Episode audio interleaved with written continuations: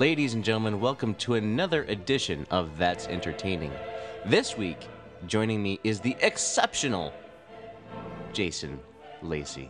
Jason, welcome back to the ah, program. Oh, thank you, thank you for having me. It's been it's been quite a while. If if, my, if memory serves me correctly, it was way back into the Avengers episode, or am I?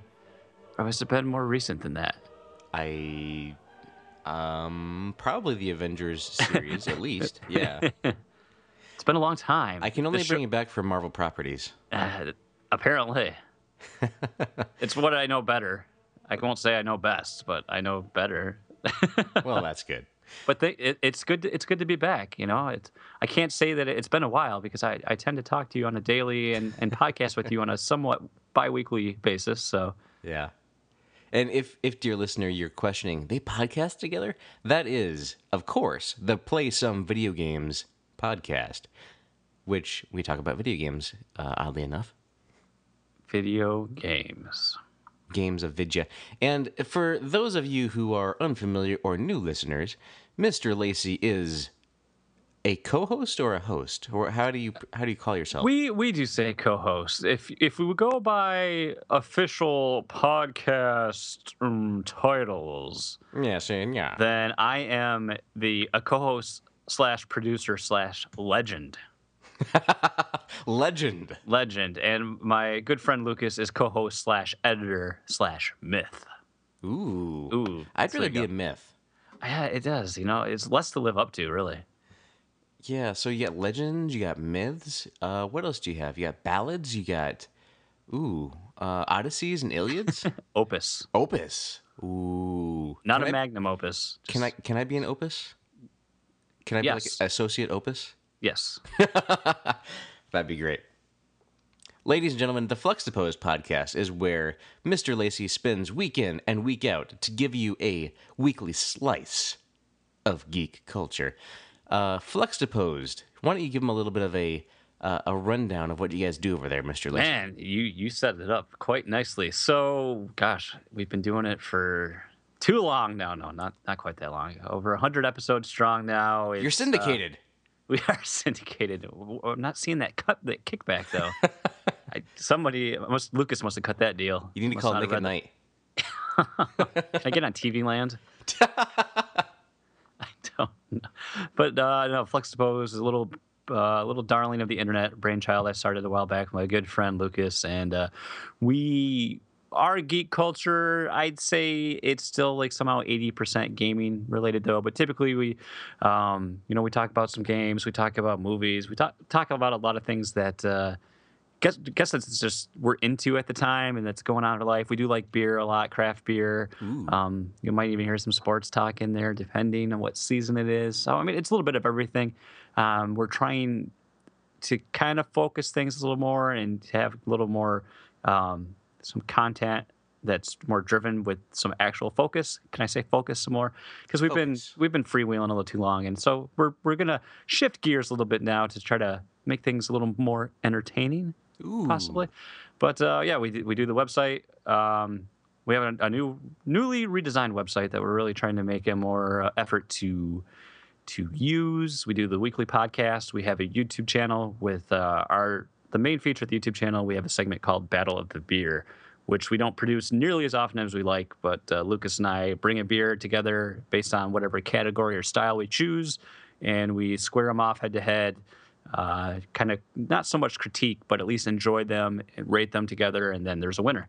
Uh, so there's, I think we've done nine episodes of that. Uh, it started as a audio only segment, but now it's up on YouTube. We do a kind of a let, few let's plays, and well, there's an empty hole in our hearts where episode 100 should be up there. Hey, But it lives in legend. yes, I was there. Yes, it does. You were there. there. You know. Uh, I was one. I was probably like the only person who was sober and remembers that pro- podcast. I definitely was not. you guys had a beer that podcast. It was like a blueberry one, right? Ah, yes, Blueberry Maple Stout by Saugatuck Brewing Company. If I come across that, I will try it because you guys made it sound like it was the epitome of beer. I just had one again last week when we did PSVG. Ooh. I think they do distribute into Illinois, so if nothing else, you're close enough by that you know it's got to be there soon. So Yeah. Hopefully so.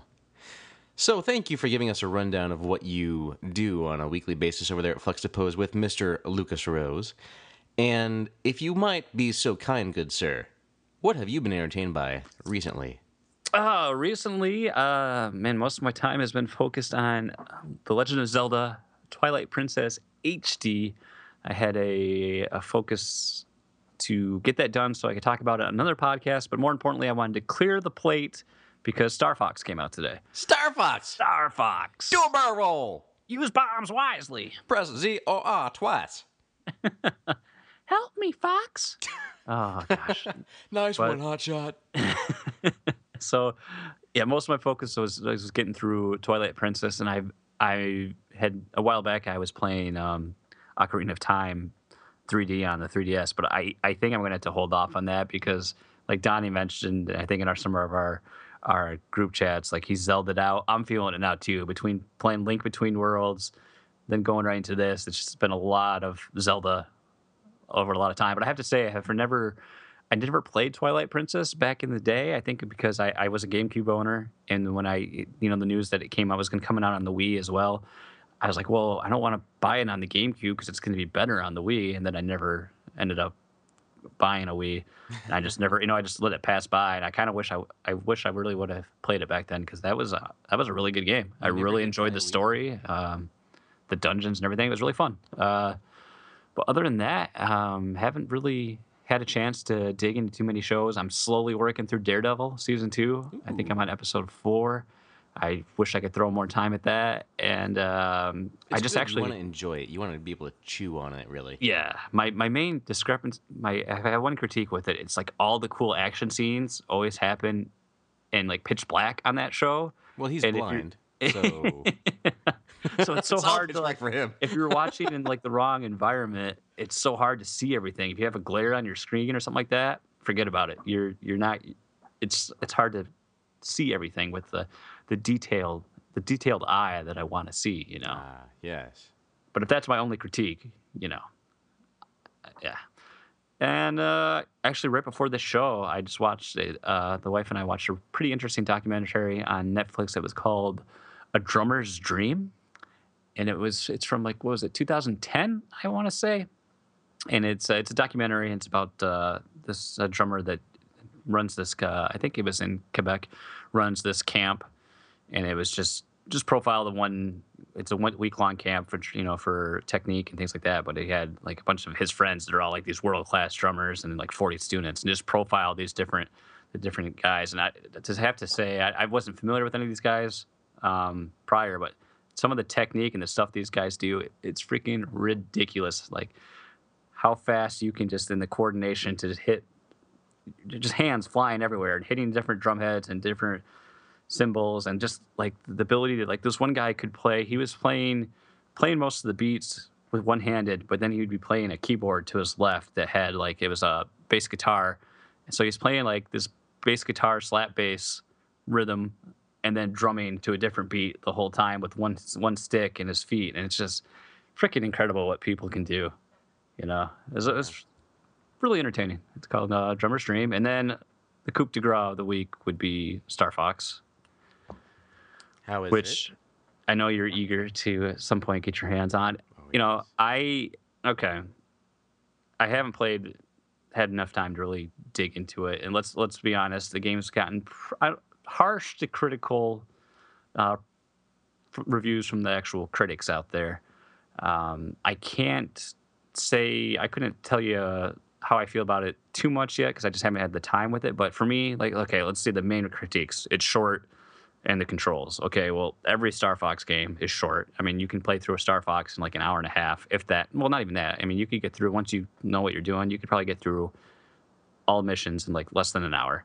But that's how Star Fox has always been. It's always been designed to kind of go back, try to do a different path, try to get a different objective in each mission, and try to get the the gold medal. Um, and the controls, they're it's a little wonky, but if you've played Splatoon at all, it's extremely familiar. You hit the same Y button to center, to recalibrate and center your aiming reticle, and once you get used to it, it's pretty fluid. It, it's trying to find a good position where you can kind of fluidly snap your vision back between the cockpit view that's on the gamepad and the the action screen. That would be the only thing. But when it when you can like get it down and it it it I don't know, it feels really good.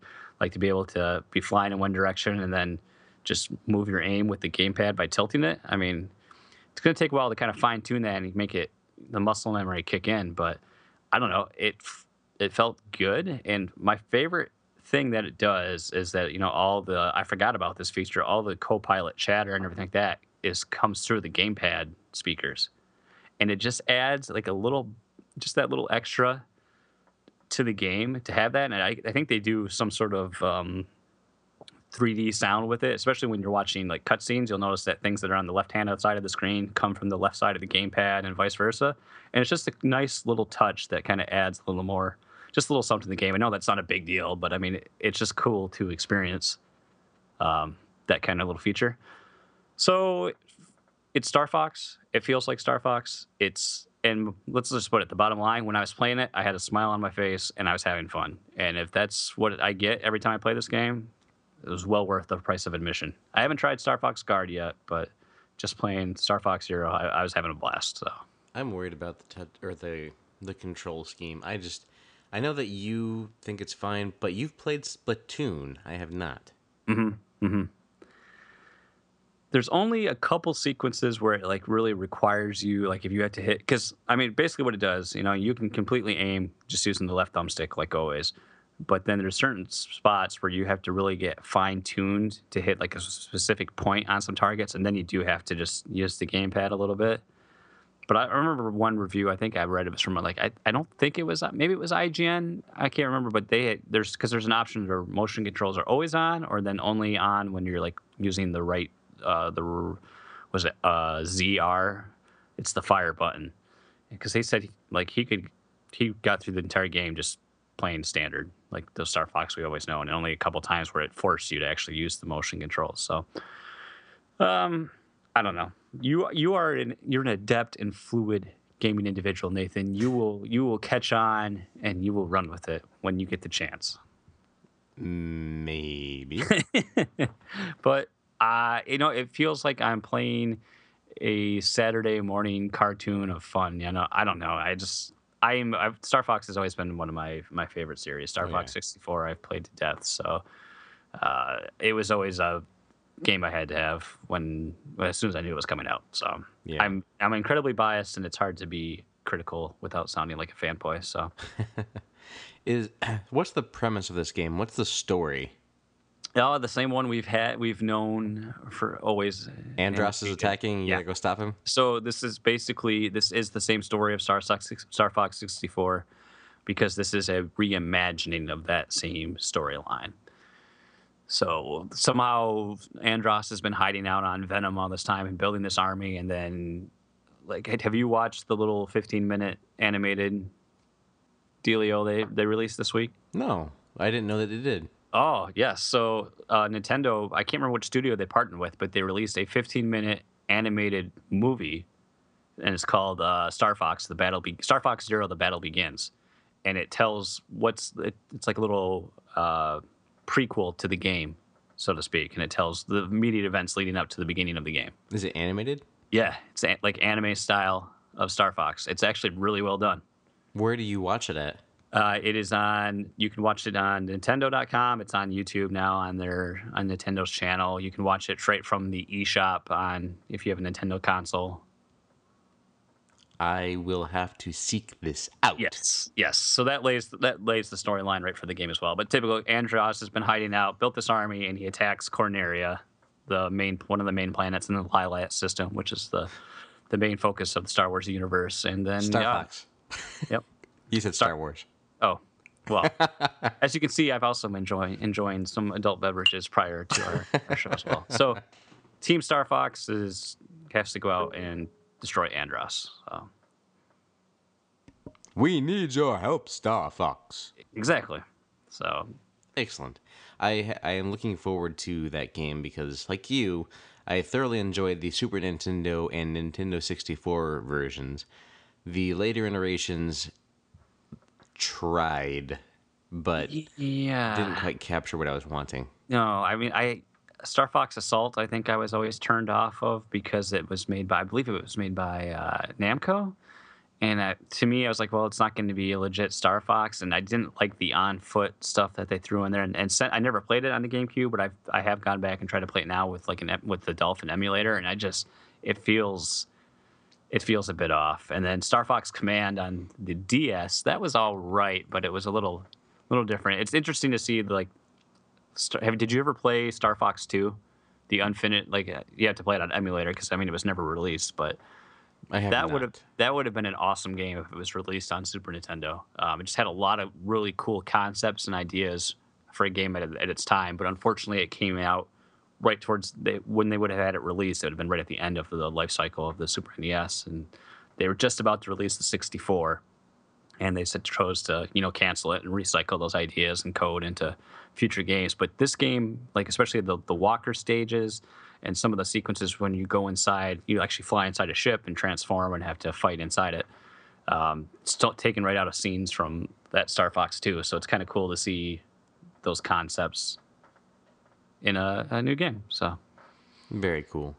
Yeah, I'm looking forward to playing it. I'm hoping to maybe be able to uh, borrow it from a library soon because you know I'm not buying games right now. I'm Right. trying. right. Buying games or not buying games has become very difficult with sales and all these Oh. games are coming out that I want to play. Yeah. Well, especially when everyone, when there's people around, you're like, oh, I just saved all this. I got all these games for like two dollars. Yeah. Yeah, that does not help. Uh, yeah, and this will be the perfect game to do that because it, it's very it's small. You know, you'll be able to easily knock it out. You know, in a couple days, and then it's just all about how much do you want to experience. So, yeah, I am. I am looking forward to your full report on Fluxtaposed. I'll see what I can do. You're putting a little pressure now. Got to live up to the hype. There you go. Probably say, yeah, well, guess what? I've beaten the game three times since then. nice. So, anything else you've been entertained by recently, sir? Ah, I don't want to derail the whole podcast with what what's Jason been entertained by. So that's uh, I think that's going to do it for me. Awesome. As for me, currently I am being entertained by a beverage called Admiral Ack Beer. And Yes. listeners at home, when you hear this sound, you know I have taken a sip. So things are going to get interesting tonight. Uh, I love it. But Now, uh, what what what is this Admiral Ack beer? Give me a, what kind of style are we talking about here? Ooh, it is it is one of my favorite kind of styles. It's the Belgian line. I'm my favorite beers are Belgian quads. This is Oh. a Belgian double. So if it has single digit single digit ABV, well, this one's not.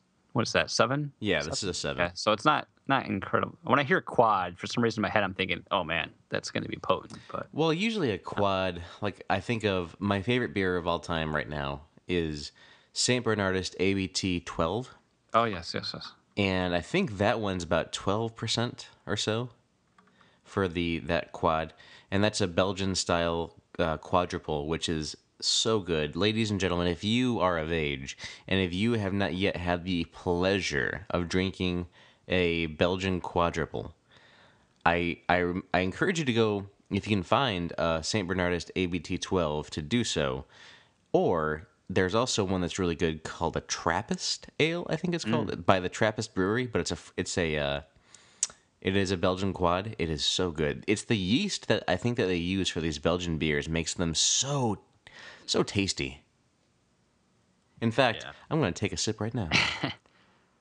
I also have a what is this? I'm enjoying a. It's by New Holland Brewing, uh, which is in Holland, Michigan. Their Dragon's Milk Ah. Reserve with coffee and chocolate, which is an American double slash imperial stout. Um, Eleven percent on the ABV, so gives you all those nice, nice and toasty feelings right away. Yeah, I you know I accidentally had a a spicy version of that beer, Mm. and I'm not a spicy guy.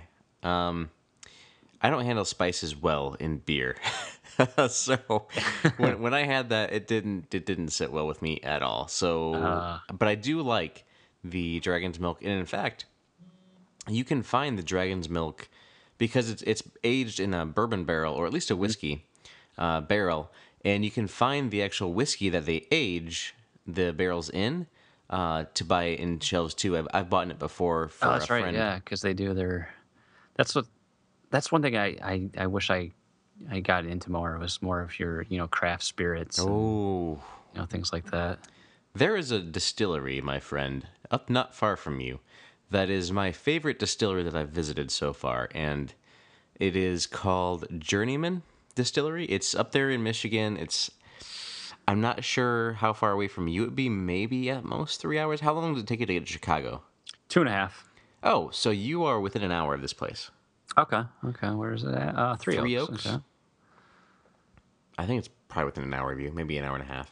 Let me look at where it's at. Yeah, Chicago. Yeah, two and a half on Chicago because I can take pretty much all highway. Oh yeah, so they're right down. Okay. I, oh yeah, I, I think I've heard you talk about them before because they're right out what right outside of New Buffalo. Is that? Yes, that sounds familiar. This place, ladies and gentlemen, if you ever get the privilege to visit the great state of Michigan, Darn straight. You need to go check out Journeyman Distillery. They are handcrafted organic spirits. Their vodka is the best vodka I've ever had. It's called the Red Arrow vodka, and you can get they do some limited distributing around that area. It's not national yet, I think, but it is good, good stuff. Hmm. I highly recommend it.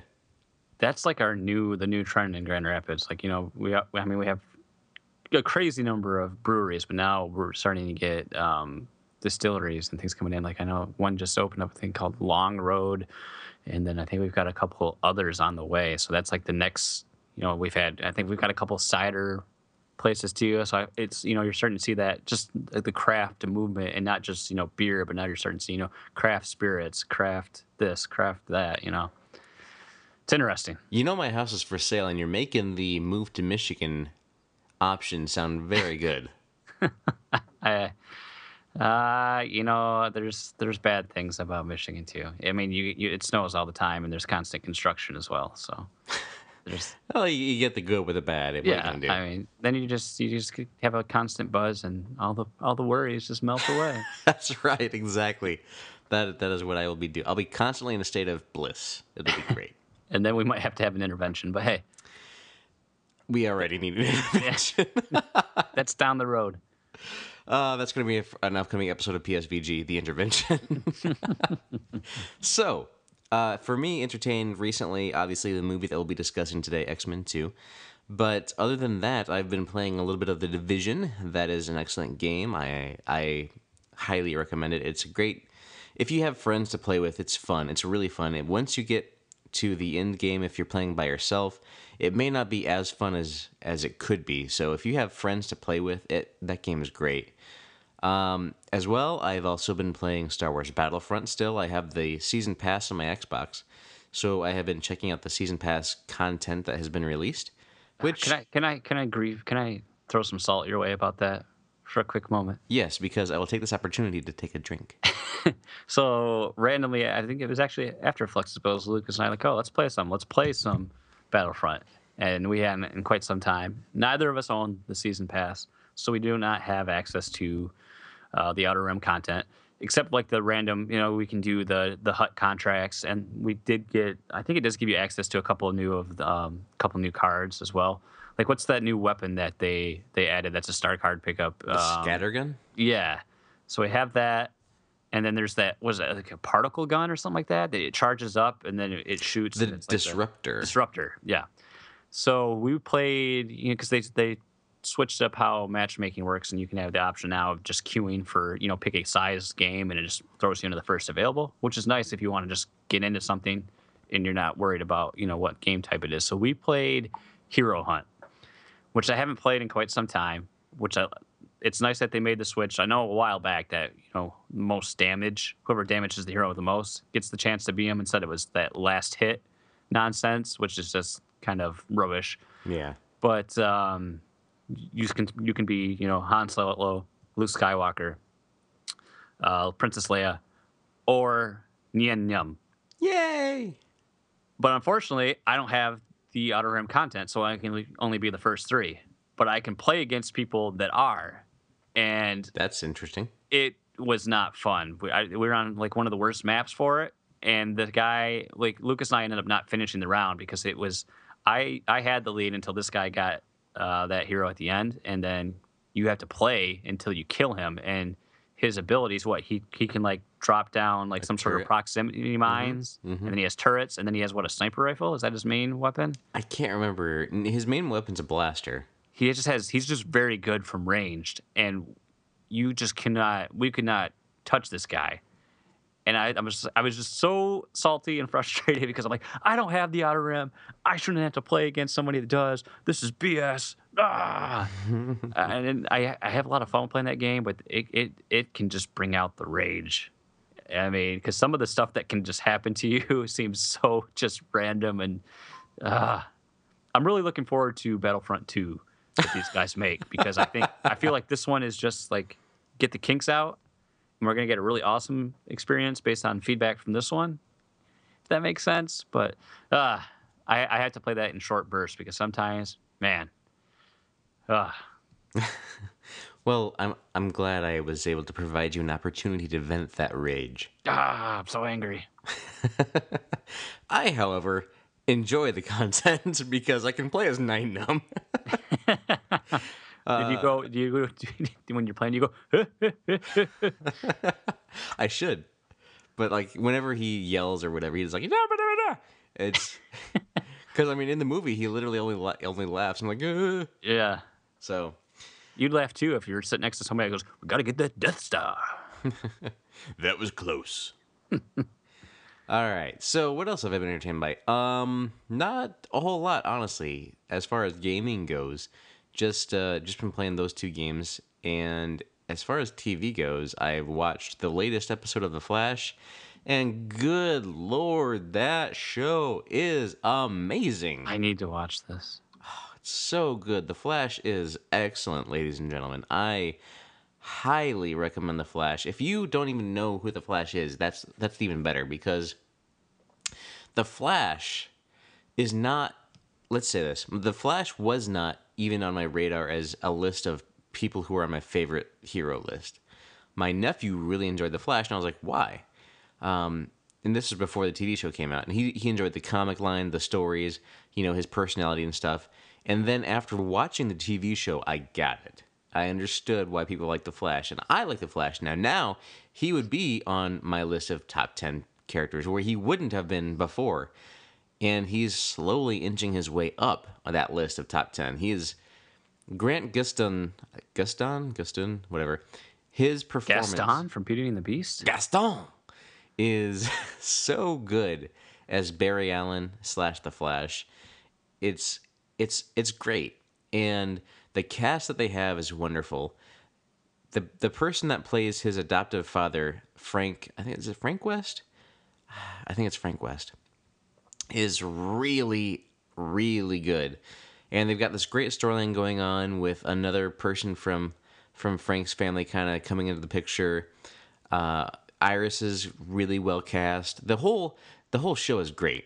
The character for Reverse Flash, aka Doctor Wells. Wait, spoiler. Whoops. the character, the the guy that plays that guy is really a great actor as well, and uh, it's just so good. I cannot recommend that show enough, and I it's my favorite comic book show on TV, hands down.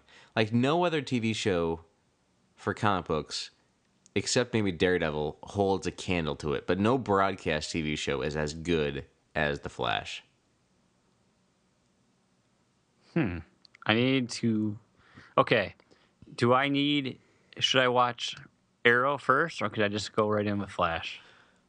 So here's the thing. Um, I've watched the the the very first the pilot episode. That's all I've watched of Arrow. of the flat oh of arrow so it would benefit you to watch arrow up until the point where because barry is introduced in arrow. He actually technically get, gets his powers in arrow.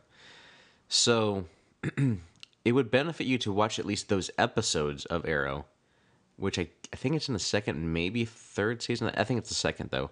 And then you can go into the flash. But you can watch the flash by itself and be perfectly content there are however crossover episodes between that and arrow that you will want to watch the arrow to get the the closure of the story. Gotcha. So it's they they intertwine them really well. I do watch both Arrow and The Flash.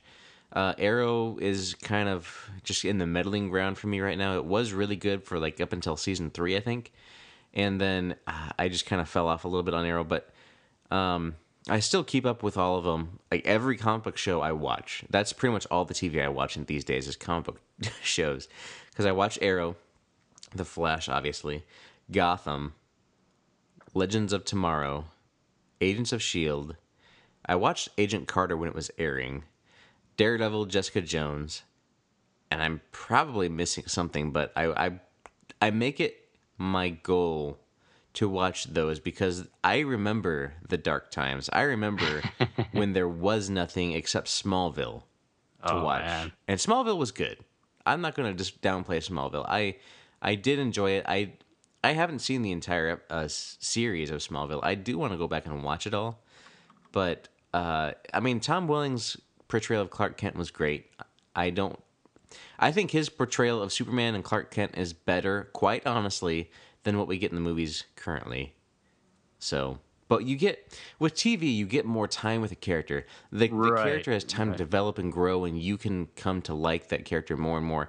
That's why I think Daredevil is perfect because you get you can't really do an adequate origin story in a two-hour movie. You you really Right. can't.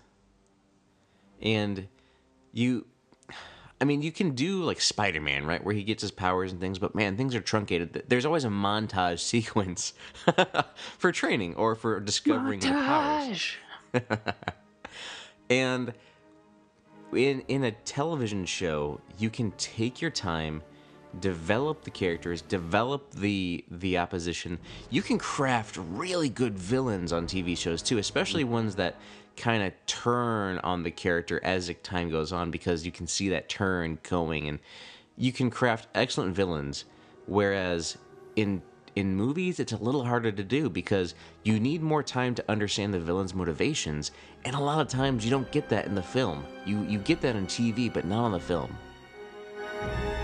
That's why i think a lot of people like kingpin because you get more time with him than you do anybody. I mean loki has had a lot of time over all the movies Yeah. he's been in but kingpin you get a lot of time with but anyway uh, that's what i've been entertained by recently Not a bad, not a bad lineup. Yeah, I mean it's it's pretty good. It, I find it to be entertaining.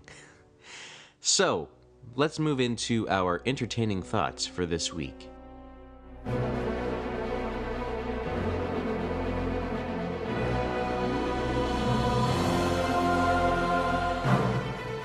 X Men 2, X Men United. So actually, it's X2 colon X dash Men United. Get it right. Sorry, uh, I need to make sure I put that properly in the uh, in the outline. Yes. So, X two colon X dash Men United. This movie came out in 2003. I just want to say that right off the bat.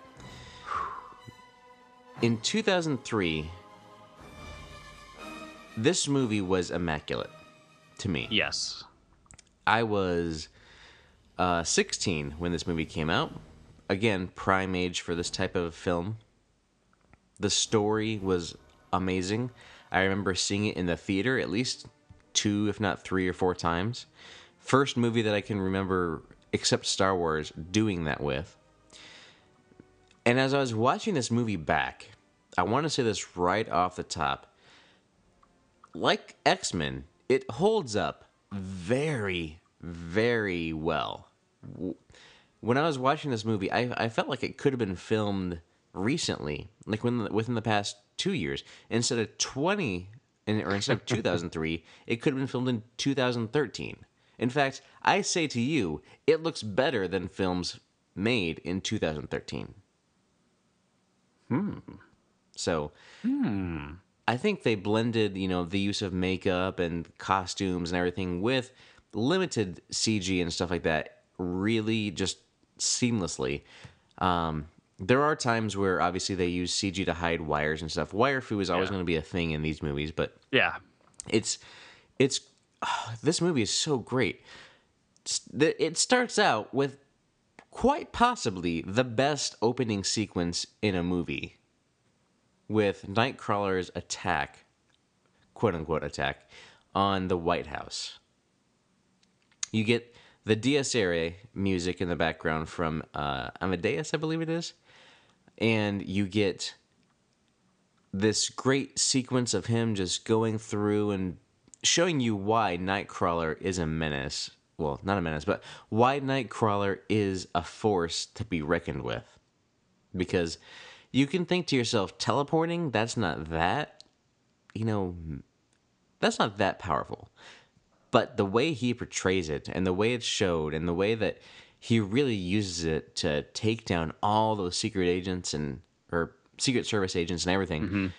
was so good. What what did you think about that opening sequence? Well, can we just say too what I remember when it was announced, but just Alan Cumming in that that role of Nightcrawler.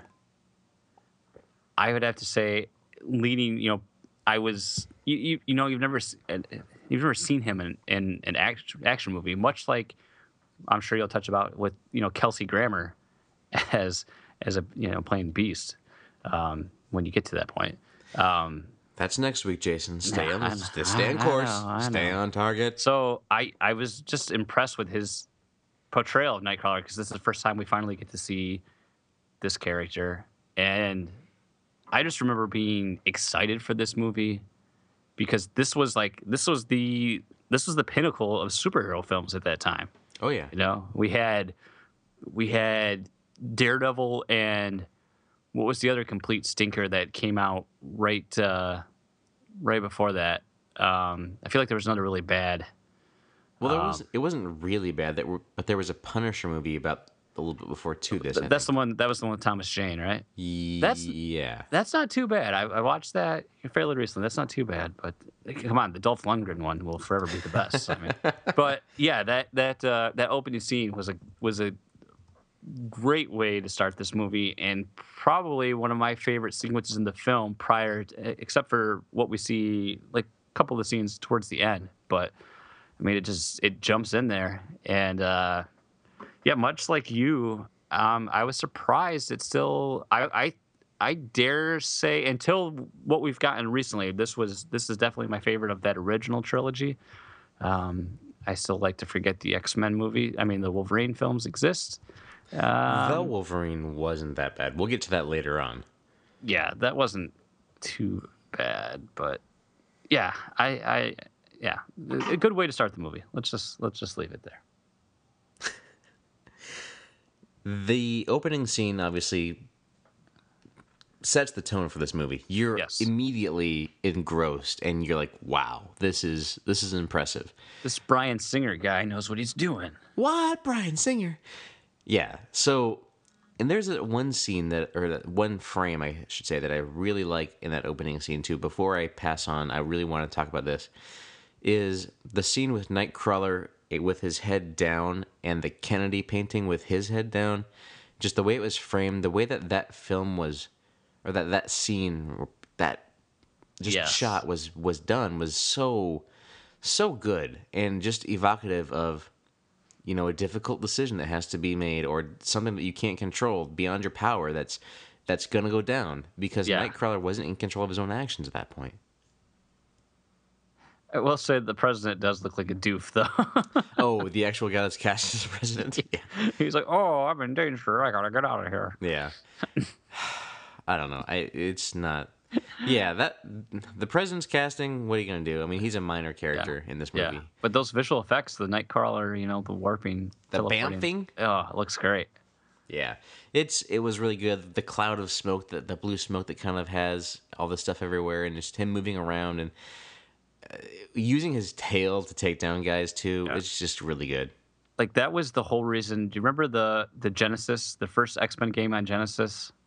Children of the Atom, is that what it was? No, even before that. I think it's just called just plain X Men.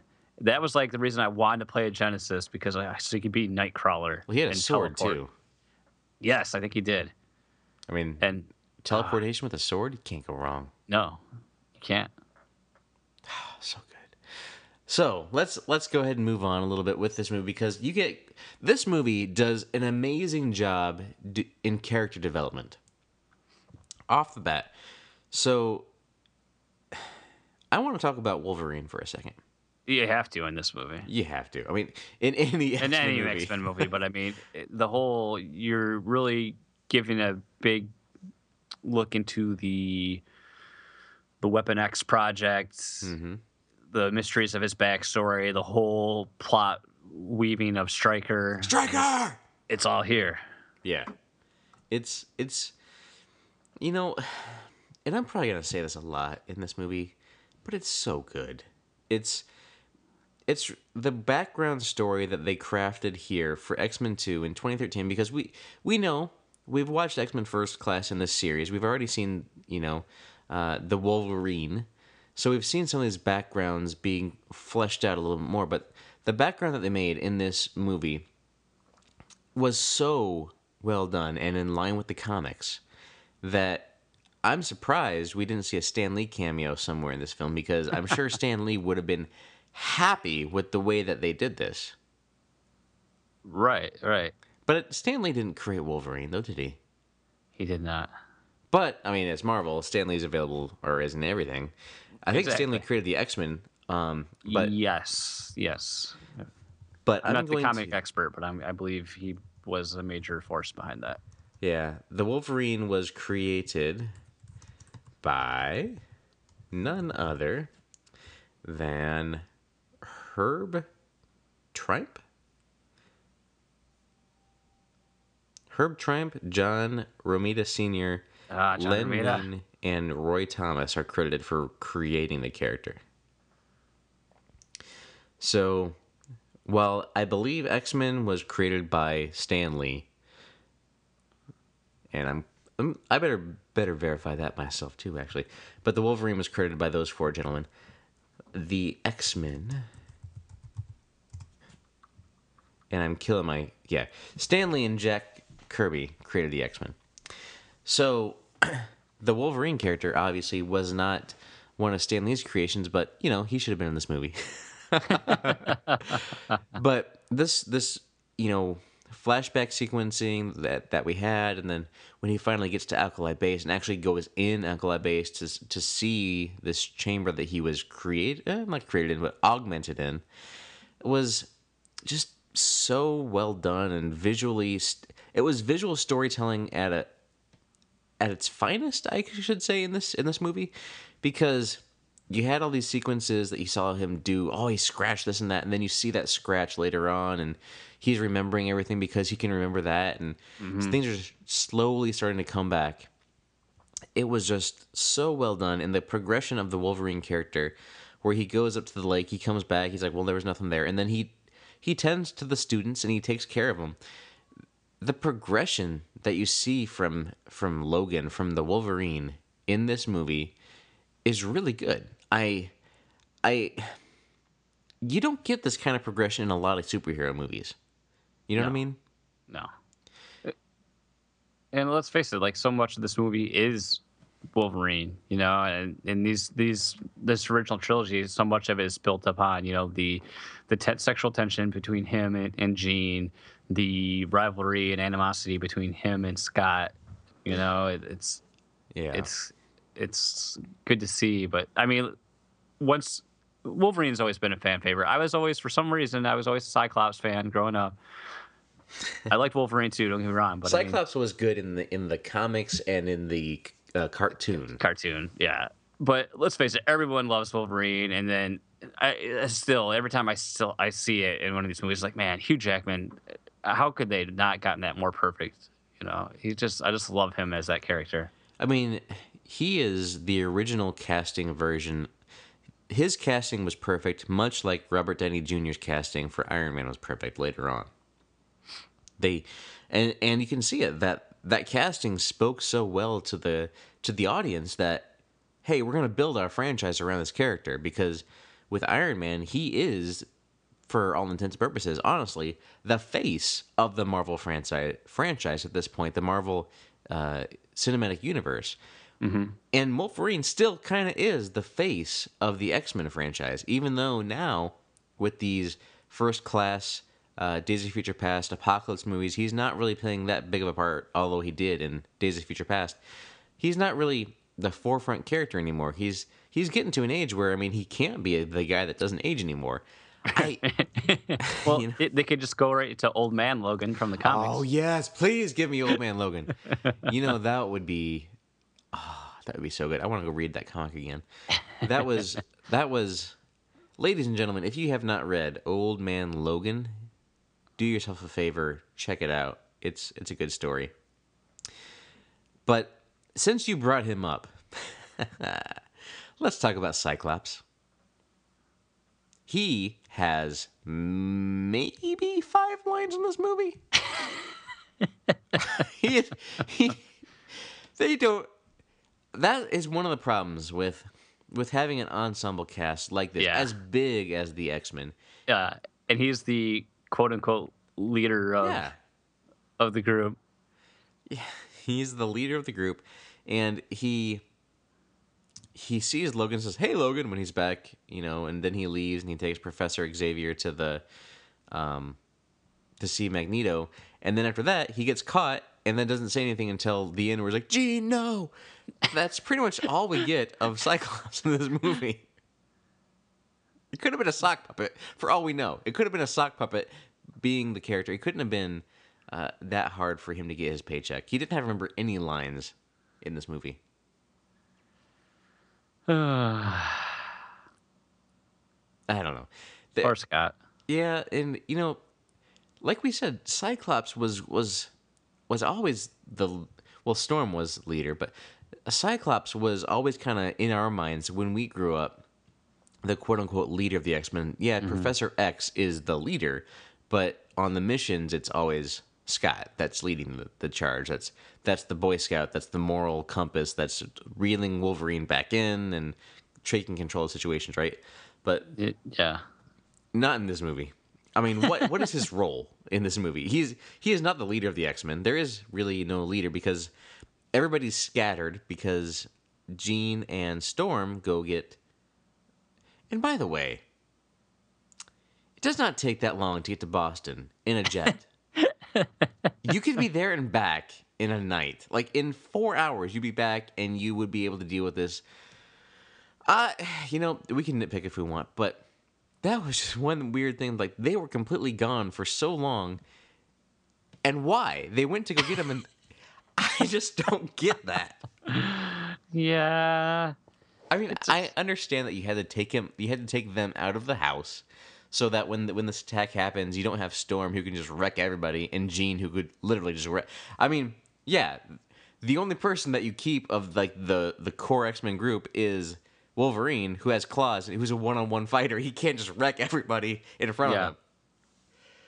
But when they do invade that school, and it is Wolverine protecting those kids, Oh man. it is so good. Yeah. Fun fact: it, it the first cut had an R rating because of what Wolverine does during that sequence. Really? W- was there more blood? Yeah, I think there was more blood, and they had to cut out uh, just en- enough to get it down to a PG thirteen. But yeah, it was just the violence that took place. I believe was the reasoning. Well, it was kind of nice to see him protect the kids and kind of berserk out on these guys a little bit because Wolverine berserk, he has like a berserk rage, you know? Mm-hmm. And you got a hint of that in this movie. And this really, this scene is really the only movie that you get a hint of that that berserker rage. Out of all out of all the X-Men movies, Yeah, I think this is the only one that you get that scene in. It's just it's really well done the way they do it though. And the way he uses claws and like, you know, he covers the guy's mouth so he, he takes his claws back in on that one hand and uses the other hand and it's just the way that he methodically goes through this, you you know that he's seen war and that he's Right. he's done something similar to this in the past. It's just it's storytelling at its finest because you know that there's a huge backstory with this character and you don't need to have everything just laid out to you like like you know spoon fed oh yeah he did this. Here's a spoon. He did this. Uh, and he did and now he's gonna do this. It's okay. You don't need that for everything and every character. They laid that out well enough with the cerebro thing that they were doing. They that that was the thing that they mentioned a few times. But this scene with the school and that that one little scene that we get with Colossus was Yes. was so good because I was a Colossus fan. My my buddy was also a Colossus fan when we went and saw this movie. Yep. He was in it for literally maybe three seconds. Yeah. But it was worth it. Yep. I mean, now you can go and you can see Deadpool and Colossus. I guess is in the whole thing, right? Mm-hmm. Yeah. Exactly. Yes. Exactly. But back when this was out, it was such a cool thing to see him, you know, become the metal form. And then he's in X Men 3, but it's X Men 3. So, I love how every every podcast for X Men and X Men Three. it's next week is going to be interesting. I am going to either wreck that movie or just try to find the saving grace. I just, I, I don't know. You know, I honestly have not watched. I saw it in the theater. You know, I think opening night, and I don't know if I've watched it since then. Yeah. Yeah. But let's let's dwell not on what will come, but what has come with X Men Yes. Two. Let's talk about Jean Grey. the The Wolverine progression is is great, but even from X Men One until the end of X Men Two, the progression that we get for Jean Grey is awesome. Her kind of discovering her powers, the Phoenix powers that she has within her. Mm-hmm, mm-hmm. It's not following the comics directly, which is fine. I don't. I don't need.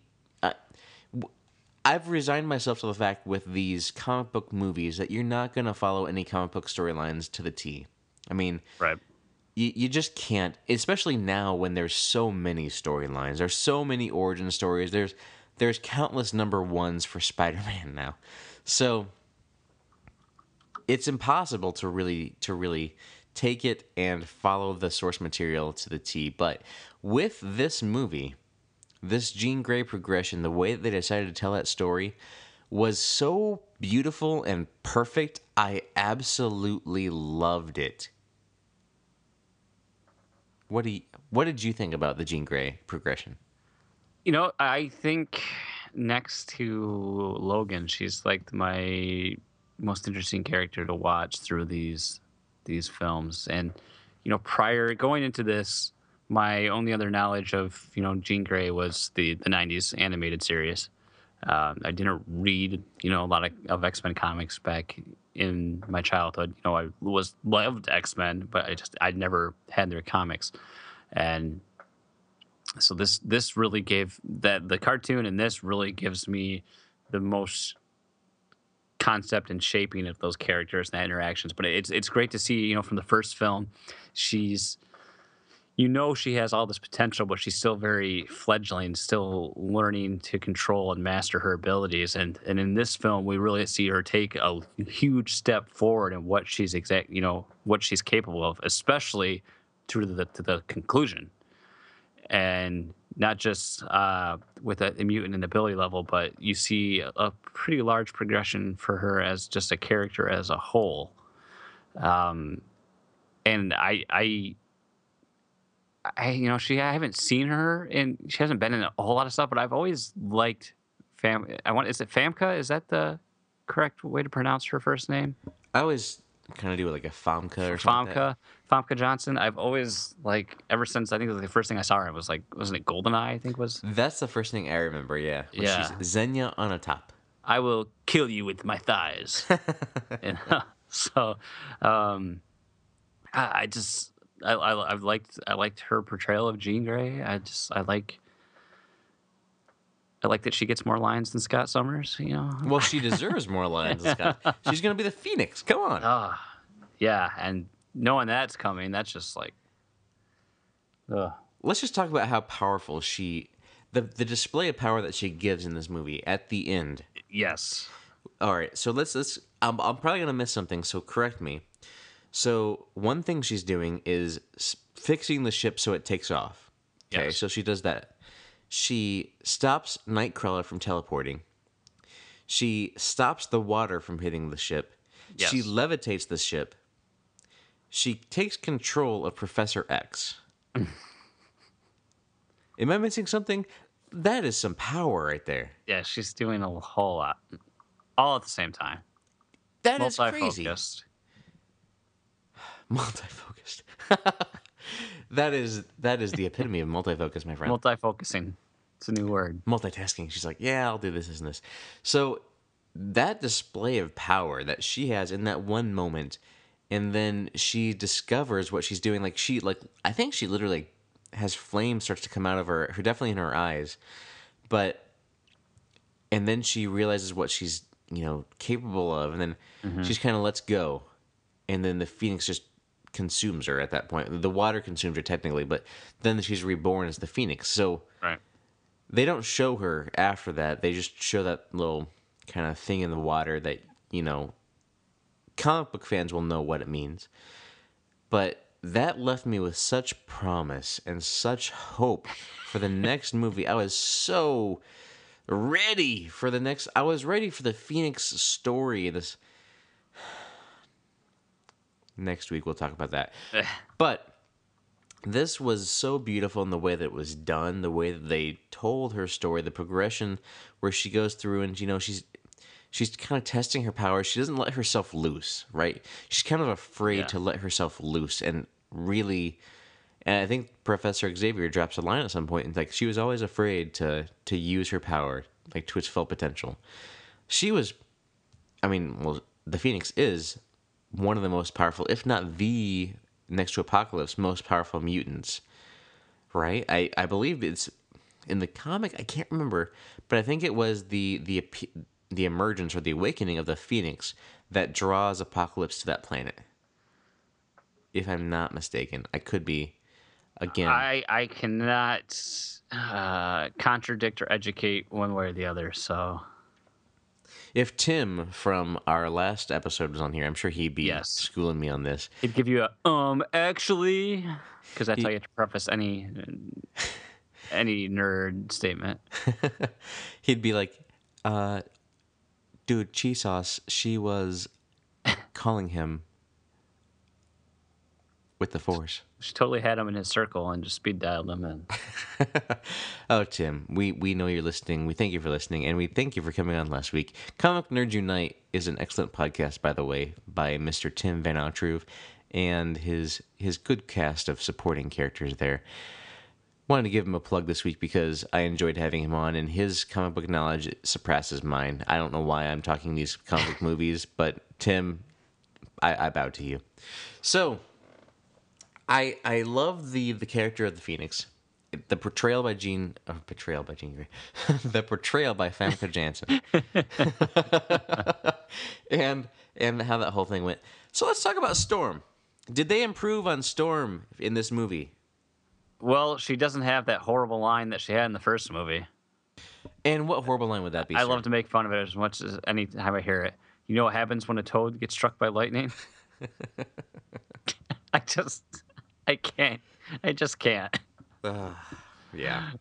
And so here's the weird thing about her character from that movie to this movie.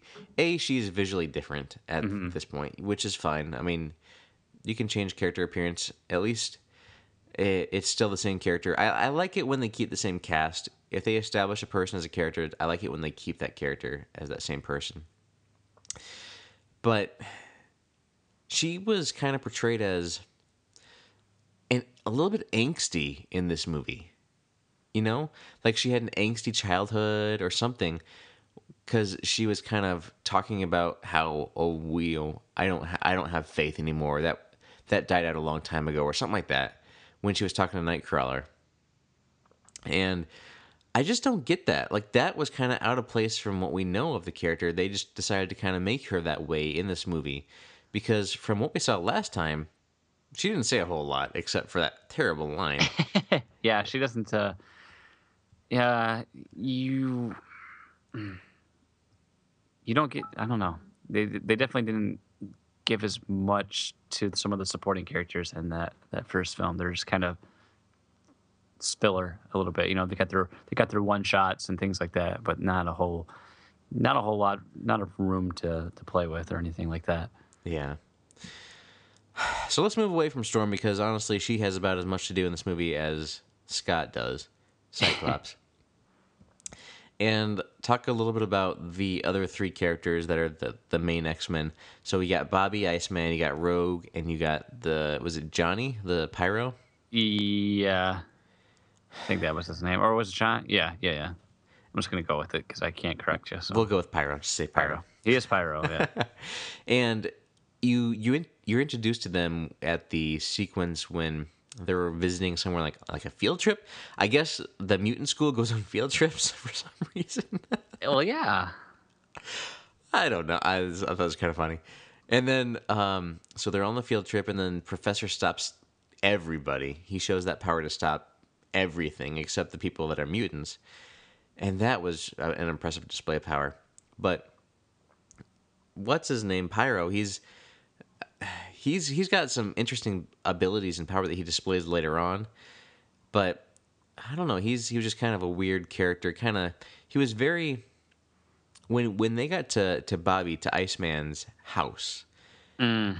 They he was looking at the pictures and you know he's like oh he's got this perfect life and everything woe is me type attitude but there was no reason for him to have that attitude he was he was jealous you could tell of of bobby and i think that's why he left with magneto is because he wanted to do his own thing and be opposite of bobby mm-hmm.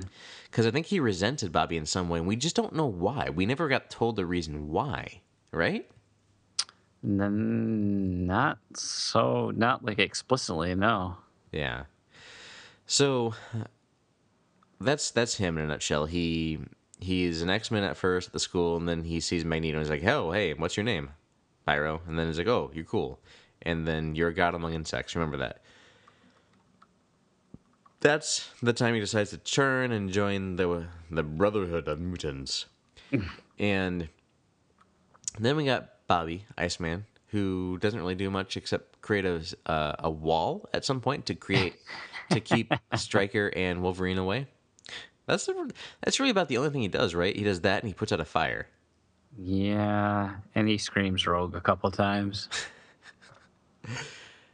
And at that point, why wouldn't he? sc- Their boyfriend and girlfriend. Why wouldn't he scream her real name? She says Bobby all the time. She doesn't say Iceman. you know. Yeah, you know, you know.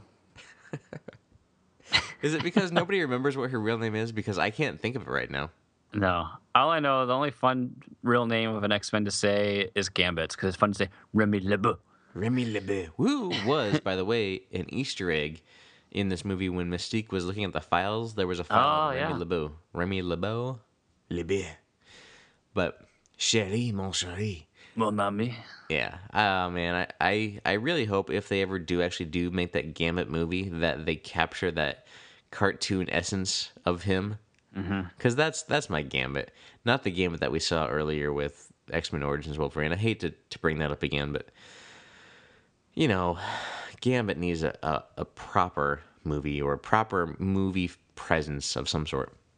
I know they did the the comic series featuring the '90s X Men, but how awesome would it you see would it be to have a movie with the '90s X Men, With the yellow spandex and everything. yellow spandex and all? that would be I would I would love it. I don't think I don't know, maybe people in the movie theaters, movie going public are more open to that these days with with a lot more of what you're seeing now with some of these comic book heroes that are wearing very traditional uh you know, outfits and costumes. So it'd be kind of cool to see if they could do that. That I, they would have my money. then someone can explain to me the point of Jubilee's powers. The fireworks powers. Yes. So then we have Rogue, who steals Pyro's power at one point, and she touches him for a long time. Wouldn't Yeah, he be dead?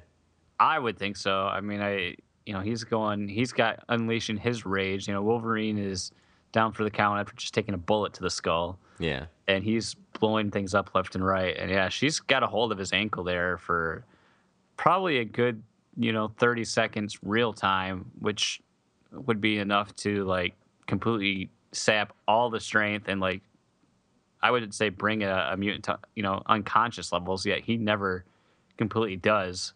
yeah. So maybe it is that to showcase is That that, just an controlling it? oversight or is that maybe she can control how much she's sapping or is he stronger? I you know, I don't I don't know. There's I- too many too many things to read into. I would like to read into it that she is able to control how much she's taking. But that would make same, more sense. Yeah, at the same time though, when she was kissing Bobby earlier on, you know, Yeah, but we could say that she lost control of it at that point. Uh, there, there's a lot of reading between the lines. We we are at this point writing the story that they didn't tell us, so I'm not going to conject. But on the villain side of things, Magneto is his. He is great in this movie. Magneto is really good. His escape sequence, I love it.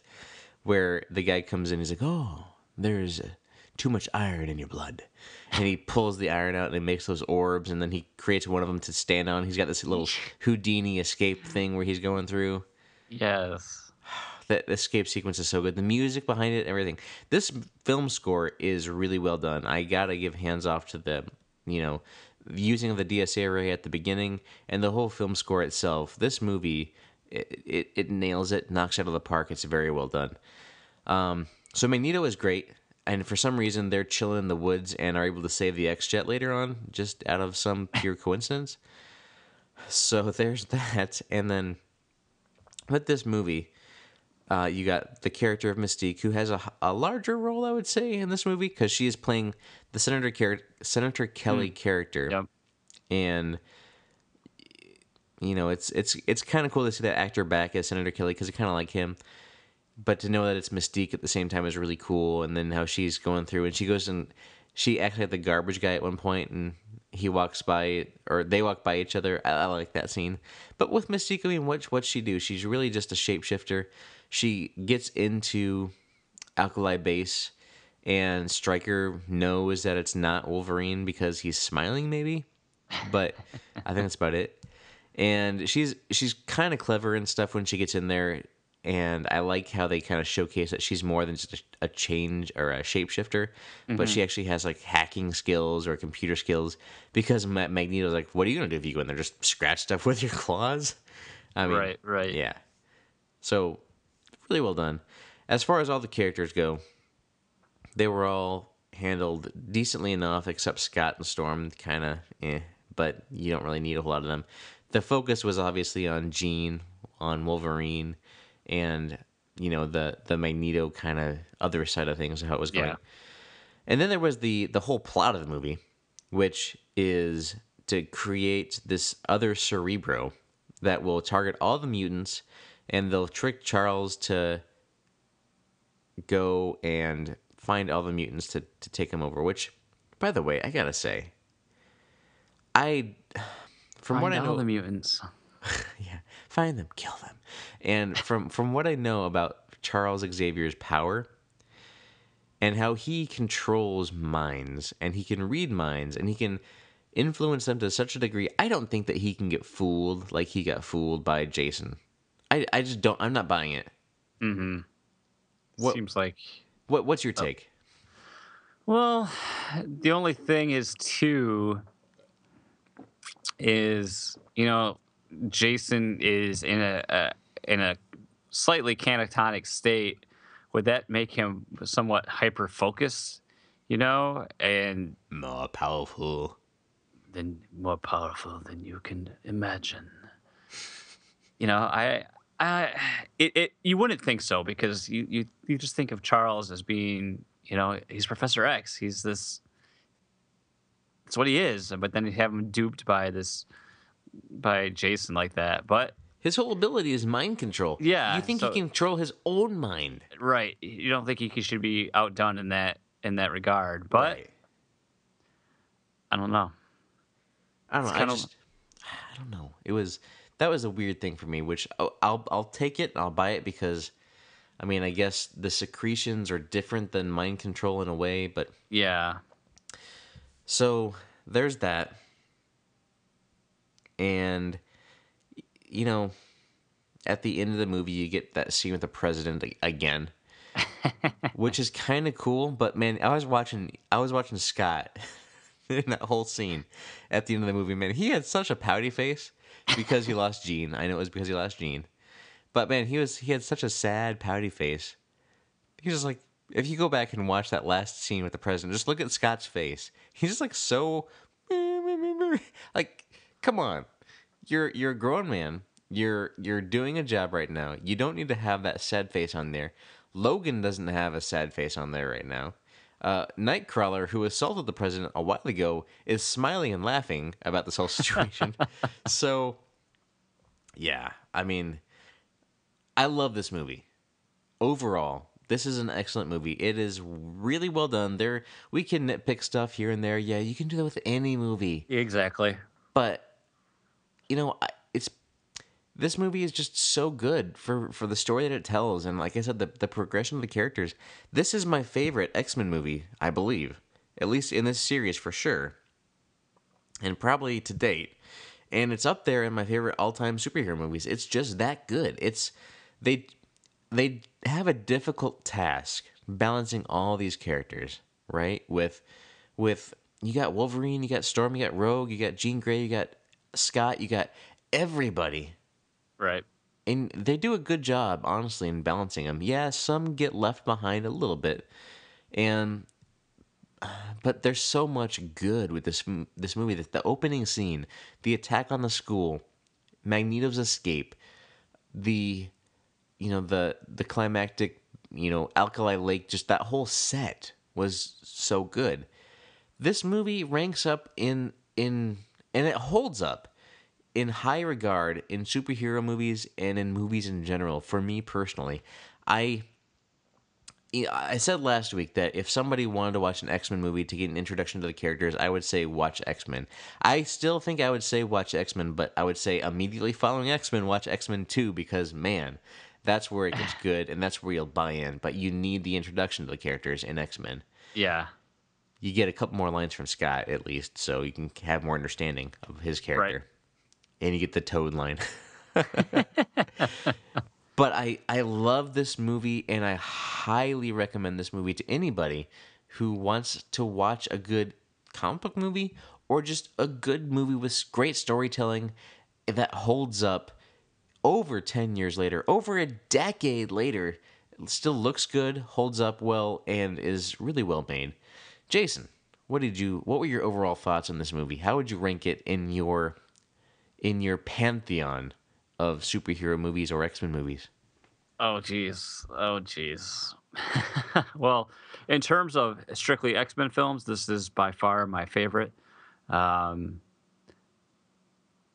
I just you get you get what was good about the first film and build upon that, and you avoid some of the pitfalls that happened in Last Stand. Um, it's I, I I don't like to rank compare this with with other superhero movies because it's it's so different. There's like a definite it's like different just almost almost different genres almost because they feel like the the style has evolved and changed so drastically. It's like, you know, in that point in the early 2000s we were still finding our way and what worked with that formula and then finally we know we hit the stride, you know, later on. Right. Um, but I, I still enjoy this film because you know there's characters here that are, are great characters. You know the X Men is a great property of, of Marvel and uh, and it was proven at this time that it was very could be very good in a in a cinematic way, not only entertainment wise, but it was quite financially successful too. Um, I, I enjoyed it. I still enjoy it. I I there's enough different things going on with with these characters that that just bring the whole package together. You know, it's we don't the only closest thing we get to an ensemble now is you know like Avengers and you know Guardians of the Galaxy is what we've had Right. uh, presently. I mean, we'll see, and you know maybe we'll see something similar out of Justice League, except it it's probably gonna it's DC, so it's got to be dark and super serious, apparently. Why so serious? But uh, yeah, I, I think it's worth going back. And if you haven't watched it, definitely do. And I think it's important that you do see these films because if you want to see some of the other more recent X Men, such as your you know First Class or Days of Future Past, this still is important. I think to see before that. I agree. And since you mentioned numbers just a little bit, I want to go over the numbers on this because this movie was two hours and 14 minutes long, came out in May 2nd, 2003, was rated PG 13, well, we all know that, and the domestic gross was just shy of 215 million. That seems really low compared to the numbers that you hear about today. Now remember, this is before the X-Men or the, the 3D phase, right? Where everybody was making their movies with 3D or the IMAX releases, all those extra add-ons and ticket prices, quite honestly, over, you know, 13 years ago were cheaper. So, this movie made 215 million, we'll call it, and had a production budget of 110 million. And that was the domestic total, uh, by the way. Worldwide, it was just shy of 408 million. So a success, a c- commercial success, and a critical success as far as I'm concerned. As far as what it was given like Rotten Tomatoes or something like that, I'm I'm not as familiar, but I will check here just to see what we get with Rotten Tomatoes because a lot of times it's a good indicator of what, what the critics thought back in the yes. day. Yes. And with this one, it has an 86%. So, hmm. you know, that's that's pretty good for back then because there was a lot of resistance to comic book movies back at that time, and it was it was a precarious field to be in. It was it was this and Spider Man, which were the the good examples, but you also had, like I said, the Punisher. You had uh, Daredevil. You had. Uh, I think Catwoman was around this time too. Maybe Oh maybe after. gosh, That was that was one. Yeah. So you had all those, you know, other movies out here, but 85% of audiences liked it and 86% on on Rotten Tomatoes. So that's that speaks pretty well to what this movie was able to accomplish. And I think that actually speaks a little under of what it was able to accomplish because I think this is this movie stacks up to at least any 90% movie in the superhero genre today in my opinion. And just was a great experience, a great ride, a great journey to to go on these characters with and to to really get to know some more people in the X-Men universe and to have Magneto kind of play with the X-Men a little bit. I loved seeing that little little bit of a uh, uniting, we'll call it there. Ooh. You like that? So, before we wrap it up, Mr. Lacey, any final thoughts for X Men, or sorry, X2 colon, Colon. X dash Men United? What was that? Uh, the uh, uh, Aqua Teen Hunger Force colon something something movie. Wasn't that how they titled theirs? Yeah, there was something like that that was Something pretty like that. crazy. Uh, nothing, nothing really more to add. You know, it was a good, uh, it was a fun ride. Uh, it's it's X Men, it's superheroes. Uh, you know, it's worth it. Just I, it's worth it. Just three three parts.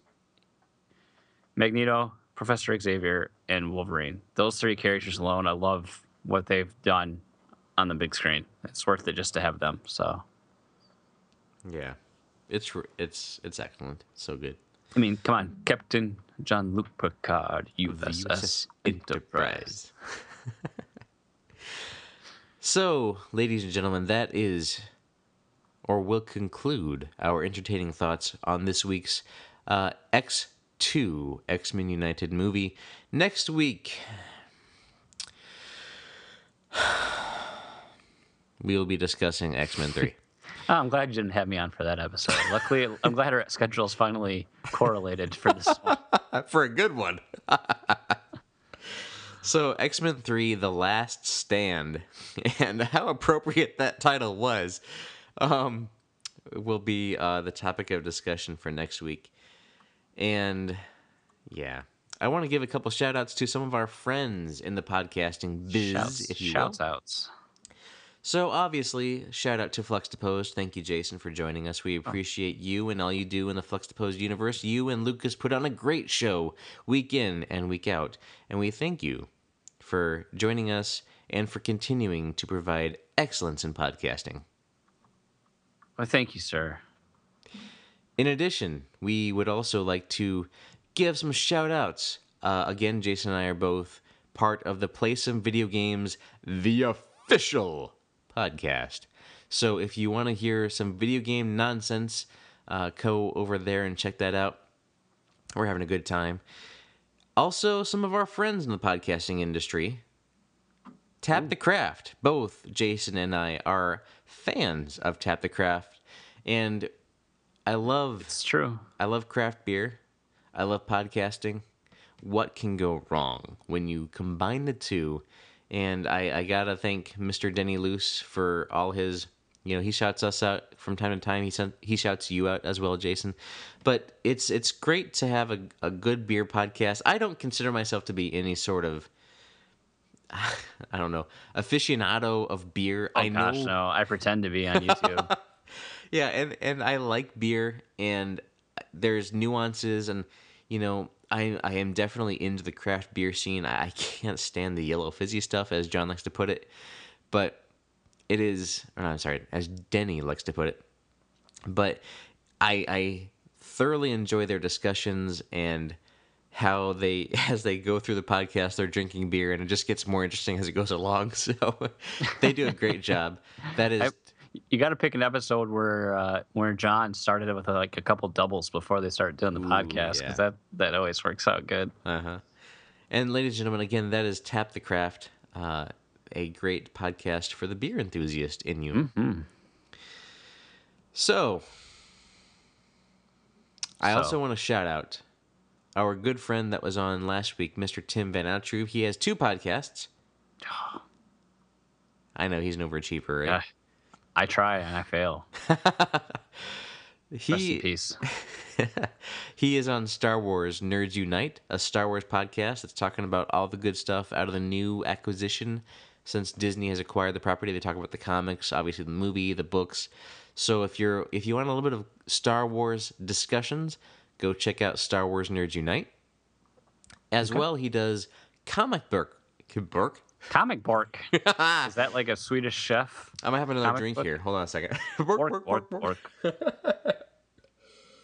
excuse me, comic book nerds unite, and they go through and discuss books they recently discussed. I think it was called Rachel Rising, which was an interesting one, and they had a, a cool.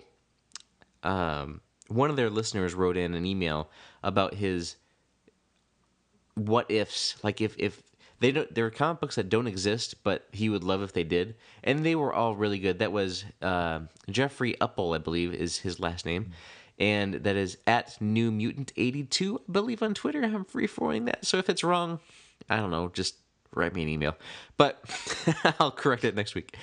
Um, but New Mutant eighty two on Twitter, Jeffrey, you're if you're listening, your assessment and your your wishes, your desires sound so good on that that podcast, and I I want to thank you and petition you to write Marvel and DC and just get those books made because I will read them. So good. So good. Yeah, Jason, anything you would like to plug before we? Close you know, out? you've hit some of my my favorites already. One, um, I haven't mentioned on my show in a while, but I always find it uh, interesting to listen. Uh, I believe they're bi-weekly, maybe every three weeks. It's called um, Scotch and Beer. I mean, Scotch and yeah. Games. Mhm. I always love uh, Will and Graham, two guys, and they always uh, profile a, a new and unique Scotch and do a quick little tasting and synopsis on that, and then talk about a game that they're playing. And so it's always it's kind of a it, I find it to be a completely different perspective than every other show I'm listening to. So it's kind of a nice uh, breath of fresh air. Scotch and games, and one I've recently discovered. Um, oh, about last month or so. It's called New Game Plus and it's uh, three friends on that, and each week they pick and play a different retro game, which for them it's defined as uh, it has to be at least 15 years old, I believe was the uh, is the stipulation. So they have a whole list, or it's suggested by viewer or listeners, but they'll play through that game, and then they have it's um, they kind of go through and give an overview uh, breakdown, and then at the end they recommend if it gets if it's new game plus worthy or not. So it kind of recommends if it's a game that you should experience or not. Um, just some samples from what I've listened to were Banjo Kazooie, uh, I think uh, Dragon Quest, um, the Noid. I can't remember the full title, but it was the Noid, the Domino's Noid mascot game for Nintendo. Um, Chrono Trigger, a bunch. You get the idea. Really, a really good show. So it's a new game plus. Very cool. And as far as our community is concerned, we mentioned him a second ago. Denny at Loose Screw on Twitter. He sent me a whole bunch of tweets the other day, and he was just kind of responding to our our discussion on X Men and some of our entertaining, you know, what we were entertained by. And I'm gonna read his number Ooh. of tweets here that he sent in. Ooh. I'll give it my de- my best. No, I can't do it. I'm sorry, I haven't had enough beer. I was gonna say I'll give it my best Denny impression, but I haven't had enough to drink yet. so he says, at entertaining pod, just like you can. Just want to say that the last several X Men Wolverine episode slash Wolverine episodes have been great. X Men was okay, but X Two was excellent, and X Men Three was not any good. I liked both Wolverine movies, and you guys found some really things found some things not good. On a different note, I really like Gotham, and necess- not necessarily for the story, but for the characters and the acting, especially Alfred, Bruce, Selina, and Penguin. And I got to agree with you there. the The acting is pretty interesting. The Penguin acting is is really good, and I also like Alfred, but the Penguin one is probably the best. He says, he continues, I should say, I cannot ignore the other, th- I can ignore the other things that happen that can be a bit annoying on the show. The Arrow is a bit of a soap opera, but Flash is awesome. I really like both the seasons of Daredevil and think they are equally as good and don't have a favorite season. Jessica Jones took me a little more to get into, but after episode 4, I was hooked until the end. Getting ready to rewatch season 1 with my wife now. Awesome, Denny. That's that's awesome. And Batman v Superman was not horrible.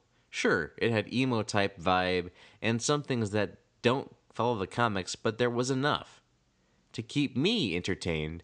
And Wonder Woman was awesome, and Affleck is now my favorite Bruce slash Batman. Can't wait for the solo movies for both Wonder Woman and Batman. I actually enjoy the DC stuff a little more than the Marvel stuff. Yes, I'm weird. and he he finishes.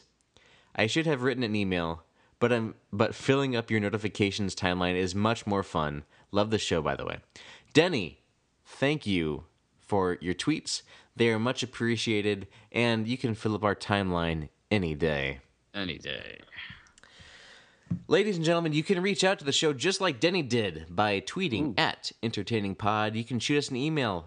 That's entertaining at gmail.com.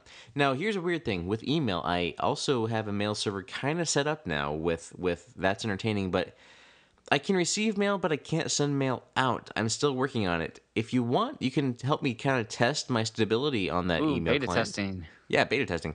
You can be a beta tester. You know, everybody wants to be a beta tester. Um, if you would like to be a beta tester, send an email to connect Ooh. at that'sentertaining.net.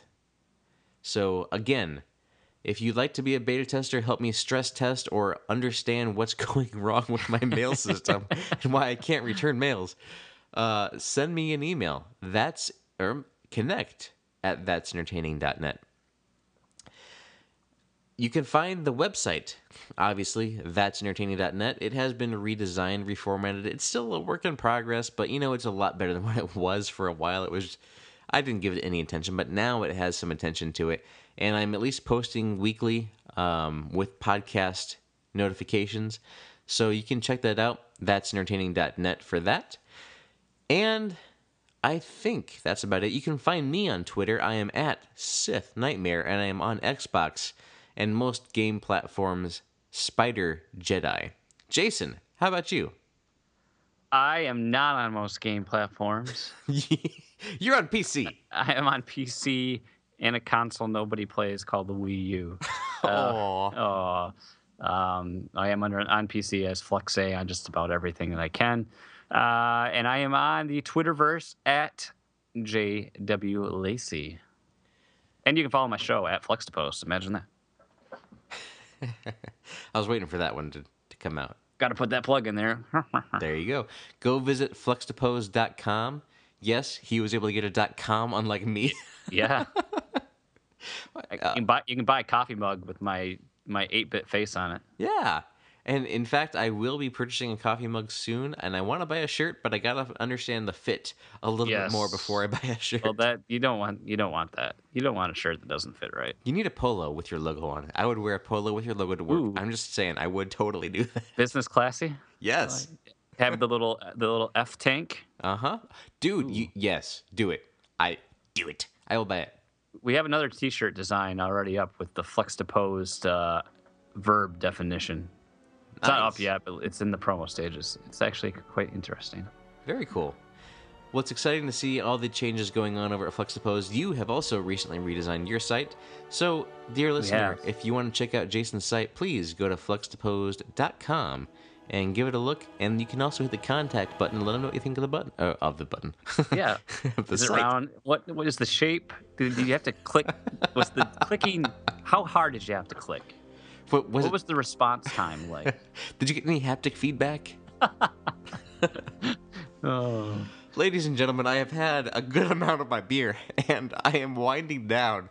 You're So- going to want to listen to the PSVG podcast this week to hear Nathan, because that's going on immediately after this show. Uh, that is going on immediately after, so that'll be interesting. So, for myself, uh, I thank you for listening. Jason, we thank you for joining us. Yes, thanks for having me. It was a And blast.